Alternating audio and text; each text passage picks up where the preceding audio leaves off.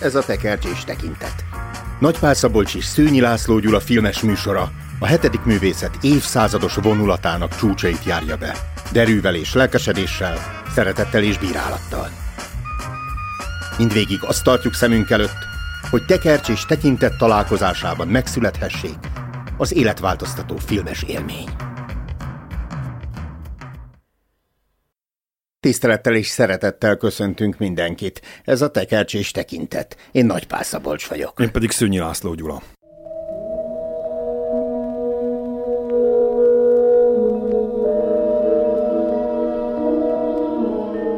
Satyricon, Federico Fellini, 1969. Tied az első mondat. A világ annyira céltalan és unalmas, hogy Níró császár idején, épp úgy, mint a szerelem 1968-as nyara után, az emberek a test örömeivel igyekeznek elfedni ásító halálfélelmüket. Ó!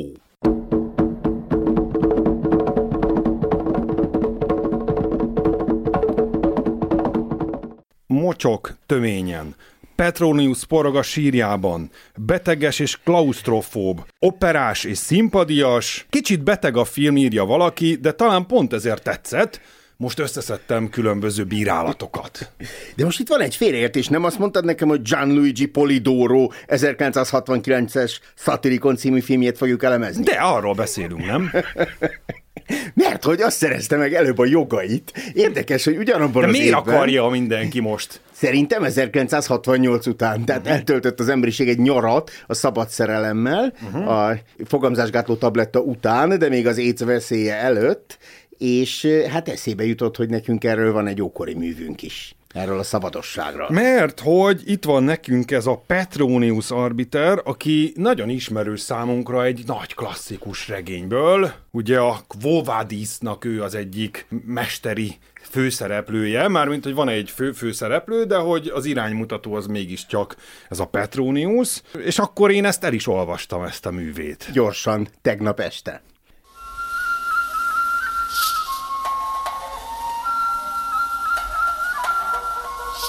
Mert hogy azért nehéz lett volna az egészet elolvasni, mert itt van az első nagy problémánk, hogy töredékes. Igen, Petroniusnak egy kiváló foglalkozása volt, ugye ő Nero alatt élt, 27 és 66 között, ő arbiter elegancié volt. Téged vonz ez a szakma, Vanda? Jó hangzik. Igen. De ebbe bele is lehet halni. ő volt ugyanis a divat tanácsadója, és az ízlés tekintéje Níró udvarának. És emlékeim szerint aztán a, amikor már úgy érezte, hogy ezt nem lehet tovább húzni, nagyon csúnyán leleplezte a császárt, akinek ez annyira nem vált ínyére, és emiatt aztán mondjuk így úgy fog meghalni, mint a, a történet egyik szereplője. Igen, elegáns, érből vér kifolyatással, és közben, hát ha nem is filozófiáról, de az élet örömeiről beszélgetve. Na most emiatt sem ez a filmnek a címe pusztán, hogy szatirikon, hanem Fellini szatirikon, egyrészt a másik mű miatt, másrészt pedig, hogy mégiscsak Petronius művéből indulunk ki, ami és e film között azért van egy-két kapocs még a, a, a szerzőségen túl is, nem?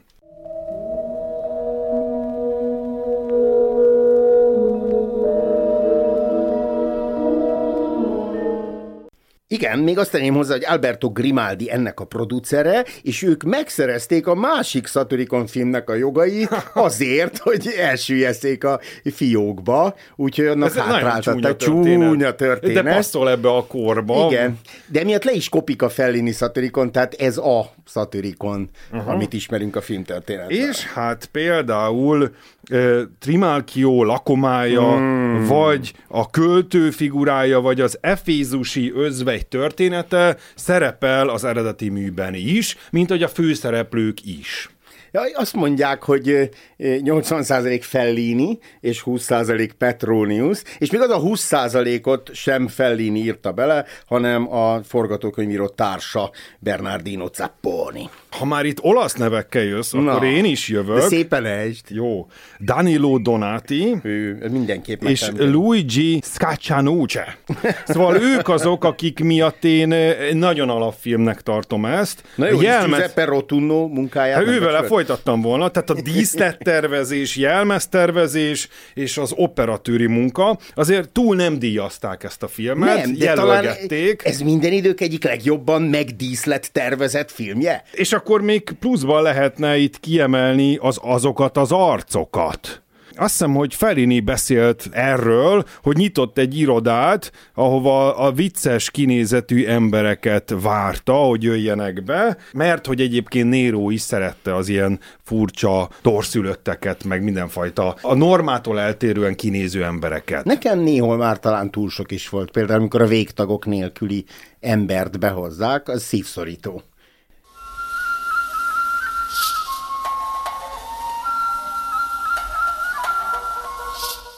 Na jó, csak most itt nem akarom ebben a rádióban, azzal készültem, hogy ilyen hülye pofákat fogok majd a műsor közben vágni, nyújtogattam a nyelvet, meg olyan arccal. Majd én beszélek. közvetítem a hallgatóknak. Jó, de azért ilyen jelzőket is lehetne mondani, ha már ilyen csúnyákat mondtam, mint hogy bűvöletes, bűbájos, elragadó, mágikus élmény ez a film. Nem dicsérted még eléggé a díszletet, a nevet azt kiejtettük, de e, tehát itt e, a- maga Fellini mondta, Jó. hogy ez tulajdonképpen egy sci-fi, egy de múltba visszavetített sci-fi. És ez az egyik nagyon fontos alappontunk, hogy ez a filmnek az egyik nagy jelentősége. Egy múltba vetített skifi. Tételmondat egy. Igen. Na, és ezt pedig egy új világ megteremtésével éri el, ami hajaz ugyan valamennyire a plusz első századi Rómára, de leginkább egy idegen bolygó idegen világrendszerére hasonlít.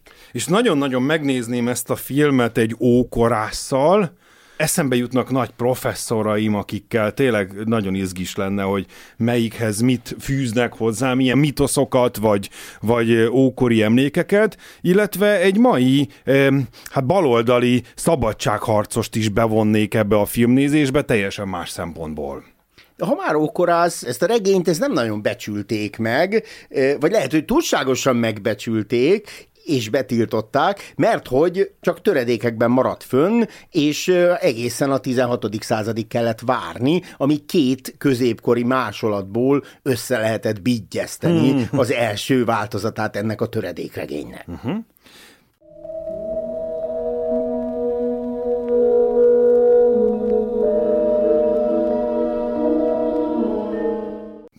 Eszembe jutnak korokról eh, filmek, Nagy Sándor, Trója, Spartacus, Gladiátor, Római Birodalom bukása, Ben Hur, Barabás, ugye mindannyian az ókorról szólnak. Most ezek mind megpróbálják a ma emberéhez közelebb hozni ezeket az elfeledett időket, azok figuráit, küzdelmeit, és a mi nyelvünkön mesélni róluk. Nyelv.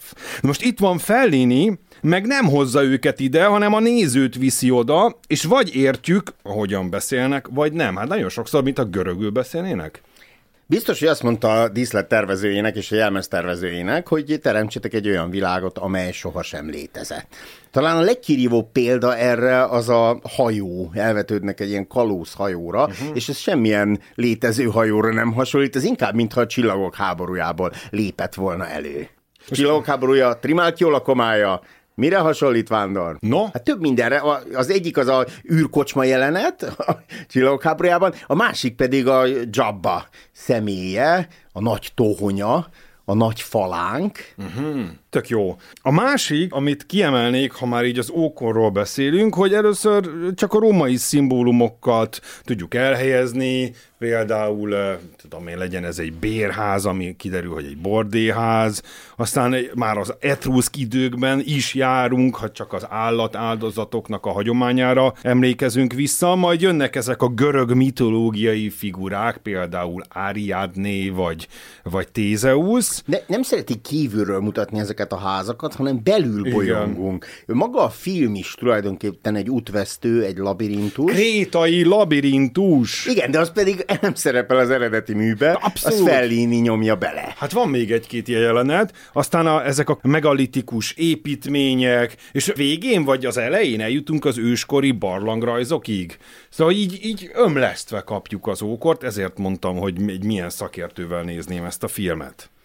Az útvesztőn kívül talán két fontos hozzátétele van Fellininek. Az egyik az a sivatagban az oldhatatlan vágyú nő, a második pedig az a bonyolult történet, a himnős fél Isten fiú. Nagyon érdekes, igen.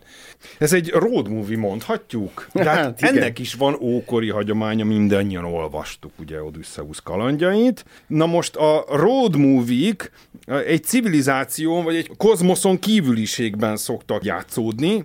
Most itt maga a civilizáció hordozza a veszélyeket, a civilizációt kell túlélni, és ezért nincs esélyük, mert nincs hova menekülniük. És ez engem egy másik űrben játszódó filmre emlékeztet, az a THX, nem? Ott volt ez a csapda. Jól mondod, bár azt hittem, hogy a 2001 űr Odüsszeára oh. utaz, ahol, amikor kikerülünk az űrbe, a Jupiter felé, akkor elveszítjük a fonalat, hogy tulajdonképpen mi is történik, és hol, és mikor történik ez. És ez a, ez a mi filmünk, ez is ilyen időtlenségben játszódik. Üm, tulajdonképpen az, az ember életnek egyfajta hangulatáról szól, legalábbis számomra, amilyen ernyet kiégett, a test örömeiben élvezetet kereső. Na de ehhez kapcsolódik, hogy mi az ő bolyongásának, vagy az ő bolyongásuknak a célja? Semmi. Szerinted? Ezen tűnődtem, hogy nem az vagy hazajutni, vagy esetleg a túlélés. Van egy ilyen elmélet, hogy ő, mert hogy utalnak rá, hogy ő gladiátor volt, és aztán Igen. arra is utalnak, hogy azért volt gladiátor, mert meggyilkolt valakit, és utána arra is utalnak, hogy volt ilyen szokás, hogy valaki bűnbakként egy évig elfogadja egy városnak a vendégszeretetét, és eltartják őt, utána pedig elűzik őt. És akkor én így válaszolnék a kérdésemre, tehát ők hontalanok, menekülniük kell, viszont céltalanok is, mert nem tudják, hogy hova. Már itt utaltunk különböző filmekre, hát Fellininek az ország úton jára is lehetne, olyan, mintha az a mágikus magasságokba vinne, ez meg a mágikus mélységekbe. a, volt egy ilyen mondat a filmről, hogy így hirdették, uh. hogy Krisztus előtt, Fellini után és Róma. És hát Krisztus előtt ez csak félig igaz, tehát itt azért az első században járunk, olyan értelemben viszont tényleg Krisztus előtt, hogy ez nem a pápának a Rómája, hanem ez a teljesen pogány Róma.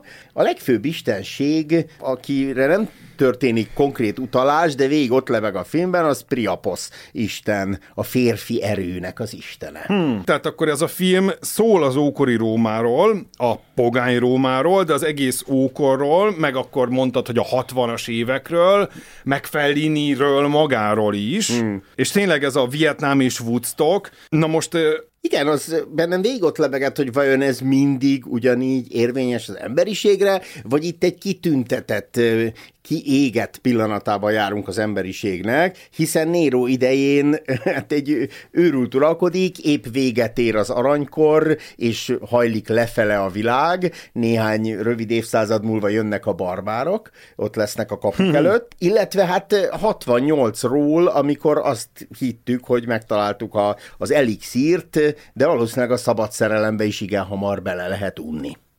És hát érdekes az itteni szexuális ábrázolások, hogy azért nem a, az öröm hajtja Ó, őket. Semmi öröm. Hanem sokkal inkább az unalom, vagy a, vagy a minden egyéb kifejezése, mondjuk a megalázás. És nem is a szeretet hajtja őket, tehát a, olyan igazi nagy szerelmet nem látunk a filmben, inkább csak a negatív oldalát, a féltékenykedést. De érdekes,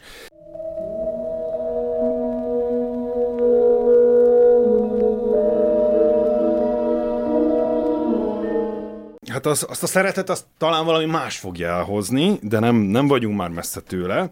Szóval utaltam már egy másik Ferini filmre, szóval az országúton számomra azért katartikus, mert Odáig látjuk Anthony Quint, hogy vigasztalhatatlanul zokog a tengerparton, és hogy ott valami robbanásszerű következhet ebből. Nem biztos, hogy fog, de hát ha. Most itt is azt érezzük, hogy már nem sok minden kell, hogy óriási változások induljanak. Olyan, mint a Fellini az előttiség nagy mestere volna, csak ott egyéni szinten, itt meg társadalmi szinten lesz ez a nagy változás. Van, ahol ezt írják, hogy a kereszténység hajnalánál járunk. Hát ez gyönyörűen mondod. De talán az utániság mestere is, hogy tovább vigyem, mert hát az emberiség ugye kikászálódott ebből a római birodalom bukásából, és valóban eljött egy teljesen máskor, amely más értékek mentén rendezkedett be, hála a jó Istennek, és hát Fellini is ekkor már a 60-as éveit közelíti, és 16 év után ez az első filmje, ahol nem középkorú embereket szerepeltet, hanem visszatér az ifjúsághoz. Ha már itt Felliniről, akkor itt az alkotás válságáról beszélünk. Tehát Giton volna maga az ihlet, és Ascultos bármelyik vetélytárs? A művészet, a közönség és a művészek elajasodásáról szól? Plagizálásokról, hiú ripacskodásokról, gondoljunk csak erre az öntemetésre, vagy a vállalhatatlan, erkölcstelen és guztustalan elvárásokról? Lásd az a verejtékező nő kikötve. Erkölcstelenségekről, hűtlenségekről, lásd az efézusi matróna történetét. És akkor pluszban az alkotói kiszolgáltatott szabadságról, közönségnek, kritikusoknak, producereknek, elvárásoknak, vagy a mindennapi élet, a mindennapi alkotás labirintusairól, gladiátor viadalairól. Gyönyörű, hogy azt mondják, hogy neked küzdelem, nekünk kellemes mulatság. Nyilvános megalázásokról? Undorító vagy, mondja Ariadne, vagy a részvétlenségről, ahogy ő is tovább lép társa halála után? Az biztos, hogy ő egy válságba kerül, a férfi erőnek a válságába nem kívánjuk senkinek, uh-huh. és uh, nyilvános megaláztatás szenved, tehát nem csak a hölgytől kell a tehetetlenségéről hallania, hanem egy röhögő tömeg veszi őt körül. Hmm. A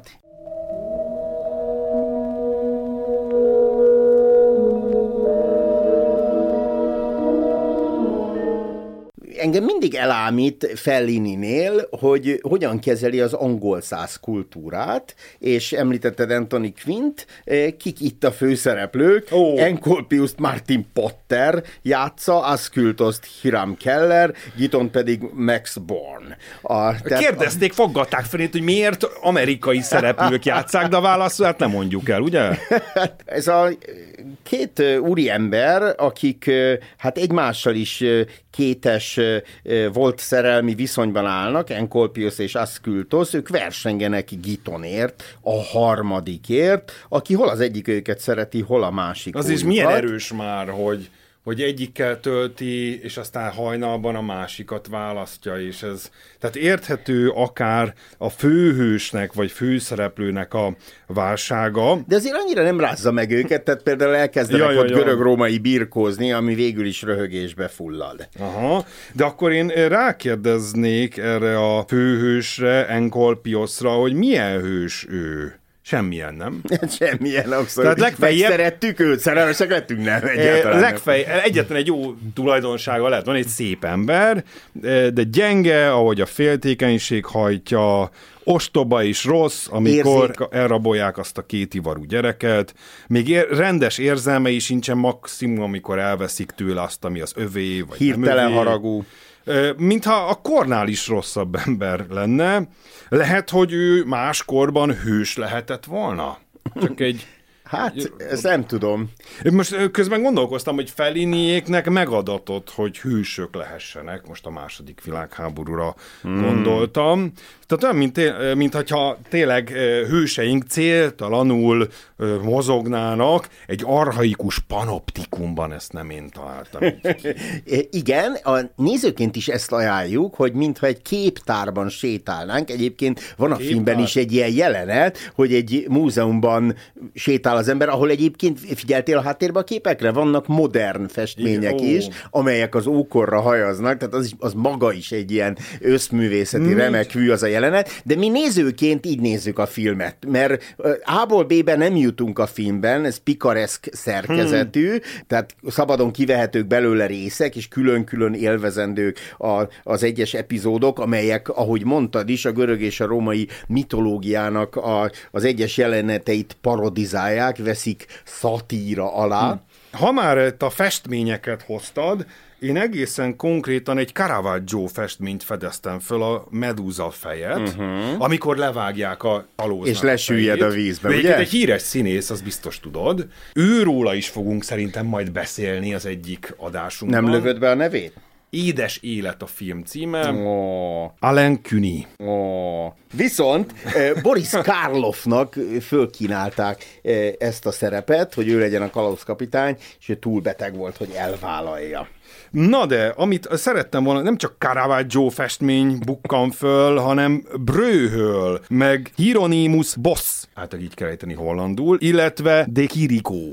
Igen, a, a Bosch több tekintetben is eszembe jutott, mert ő is szerette a bűnöket ábrázolni, meg ő is egy olyan világba viszel bennünket, amely mintha egy másik univerzumban lenne, a, ez a film, ez a bűnöknek is a filmje. A, a Fellinit valahogyan ilyen tébolyodott módon izgatják a bűnök, és akkor, e, akkor viszont fölsejlik a keresztény világ, tehát ezért is mondtam, hogy Fellini a, a, az utánaságnak a, az alkotója, tehát kicsit mintha keresztény szempontból a pogány világ lenne ábrázolva. Én ezt a rendezőn érzem, tehát a szereplőkön nem érzem, hogy moralizálnának, de a rendező azért nem tud megszabadulni szerintem a katolikus hátterétől, és a, a bűnöknek egy ilyen fölsorolása zajlik a filmben. Élfhajházság, bujaság, plágium, ugye, ami a legsúlyosabb mindegyik hm. közül, szöveglopás, és ott kemencébe is vetik azt a... De aztán megúszza, megúszza. vakítással, viszont nem tudom, hogy a végén miért bukkan föl a költő, aki akkor még szegény volt, most meg gazdag, ő ugye, aki a végrendeletet adja. Két végrendelete és... is van, az első, ami a költői végrendelet, ami az egyik legszebb Igen. prológus. Jó, de legszebb... az ironikus valószínűleg, tehát ráhagyja a költői hatalmát a főhősünkre. Az egyik legszebb monológ szerintem. Szerinted uh-huh. ironikus, szerintem nem. Egyébként Jó, volt, el... aki viccelődve, nevetgélve nézte végig ezt a filmet. Jó, de, de akkor én elmondom, hogy miért ironikus. Két értelemben ironikus. Egyrészt ő szegényből gazdag lesz, és az elején még azon keserek, hogy hogy romlik a művészet, aztán pedig ő is eladja a lelkét, és az új gazdaggá lesz, mint Trimalkió. Másrészt úgy a ironikus... De az már a legvége. Aha, de másrészt úgy ironikus, hogy a főhősünkre, amikor ráhagyja ezt a költői végrendeletet, hát ilyen hasztalan emberre hagyja rá, tehát ettől nem lesz egy centivel se jobb költő a mi főhősünk. Tehát ez egy ilyen nagyon szép szavak, és egy értelmetlen, kettősen értelmetlen cselekedet. Jó. Egyébként itt írják, hogy az édes élettel is közös vonás, a bűntől való undor, a bűnbe való belefáradás, de hozzáteszi valaki, hogy a puszta undor még nem keresztényi erény. Ó, ez szép, igen. És akkor, ha már itt a kereszténységet itt előcitáltuk, állítólag afelé is vannak célzások, előképek, Például, amikor ezt a gyógyító kétivarú gyereket csodálják a pásztorképű falusiak, akkor ez olyan, mint amikor a kis Jézust Betlehemben, vagy amikor az a szerencsétlen meghal, akkor az a gyermekgyilkosságokra való célzás, vagy ez a költőnek a furcsa, most említett végrendelete, akarva, akaratlanul, nekem ez nem jutott hirtelen eszembe, a vegyétek és egyéteknek egy ilyen furcsa, profán, gúnyos változata. Igen, bár vallástudósként én ilyen egyetemes vallási gesztusokat ismertem föl ebben, mert hogy a vallások hát hasonló témákkal foglalkoznak, és igaz, hogy másként reagálnak rá. Tehát az étkezésről is van mindig vallási tanítás, meg a vallási áhítat is fontos minden vallásban, és így tovább. Egy új fogalmat hoznék be, az az álom, vagy akár rémálom. Hmm. A Fellini szabadon engedi magát, előhozza a magát magából ezeket a, a, a tudatalatti eh, rettegéseket, félelmeket, személyes és művészi kételyeket, és emiatt nem kíván logikai megokolást a cselekmény, és akkor a segítségére siet neki, és talán ezért választotta ezt a művet egyik ok, hogy maga eleve ez a mű is töredékes. Egyébként a történelemben voltak kísérletek arra, hogy kipótolják a köztes hiányzó részeket, már az első kiadásától kezdve, tehát vannak ilyen apokrif történetei is ennek a műnek, a, és a Fellini is úgy érezte, hogy nyugodtan lehet ő is töredékes, olyannyira, hogy a film utolsó mondata az egy félbehagyott mondat. Úgy, mint Petroniusnál, Fellininél is félbe marad. Uh-huh. Roger Ebert fogalmaz, mm. hogy mint minden rémálom, Fellini szatirikonja is töredezett.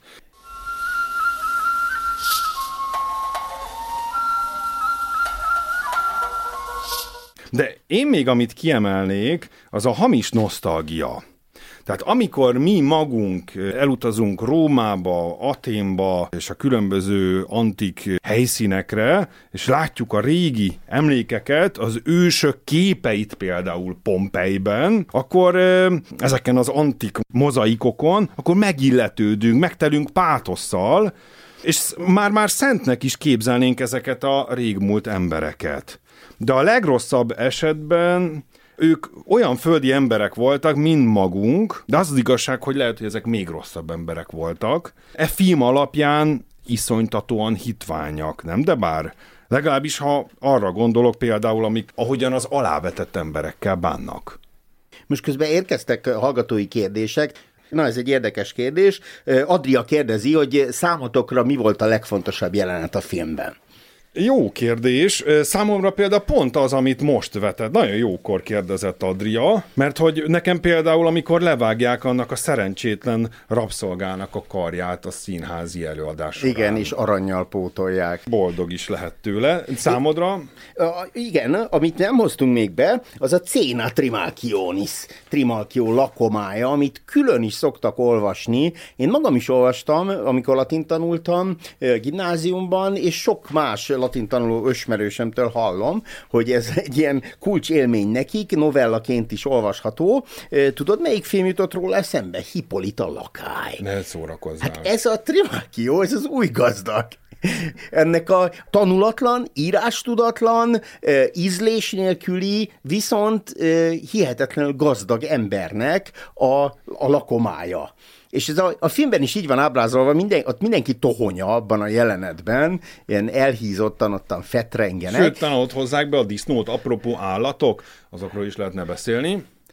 Igen, azt nem mondhatjuk, hogy egy disznó sem sérült meg a film forgatása alatt, és ráadásul olyan ételeket hoznak be, ez a latin szövegben is jó, és a filmben is jól kijön, amelyek ilyen másnak tűnnek tehát mit tudom én, tojás alakú, és akkor de kiderül róla, hogy nem tudom mi. És itt is a, a, megnyitják a disznónak a belét, és abból ilyen sülcsirkék meg kolbászok esnek ki. Bevallom őszintén, tegnap már kérdeztelek róla, mm-hmm. és mhm. mondtam, fenyegettelek, hogy ezt a műsorban is föl fogom tenni kérdésként. Két torzulást érzékelek elsősorban ebben a korban, Érosz és Tanatos nyomán. Mm. Tehát egyrészt van ez a érzékiség, bujaság, torkosság, másrészt pedig ez a kegy kegyetlenség. Most a mai világban a kegyetlenséget már rendkívüli mértékben elítéljük, még egy lóra sem szabad rácsapni az olimpián, de az érzékiségben, torkosságban, bujaságban egyre jobban bontakozunk ki társadalmilag. Miért az egyik és miért a másik?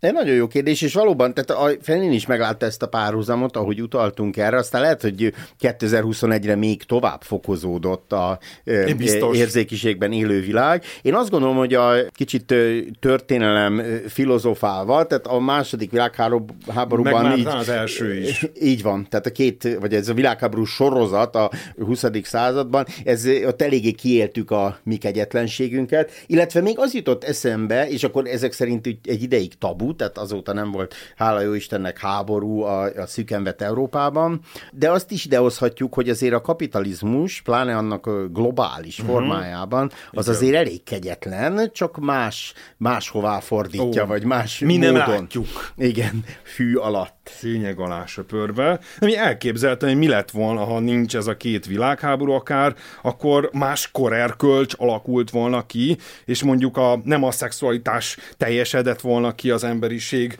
történetében, életvitelében, főleg itt a nyugati félteken, hanem mondjuk az erőszak. Az erkölcs az így ízlés szerint, vagy az ízlés az így kordivat szerint változik? Emberként is mindig újra és újra választhatjuk azt, hogy nem a, a, az élettartalmi, értelmi kérdéseivel foglalkozunk, hanem a halálfélelmet próbáljuk, mint egy ördökként elűzni újra és újra.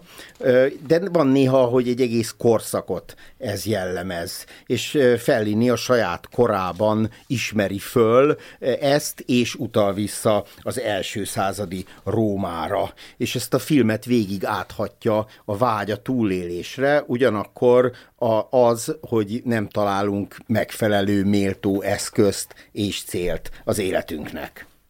Ez volt a Satyricon Federico Fellini 1969-es filmje. A tekercs és tekintetet hallották. Én Nagy Pál Szabolcs vagyok. Én pedig Szőnyi László Gyula.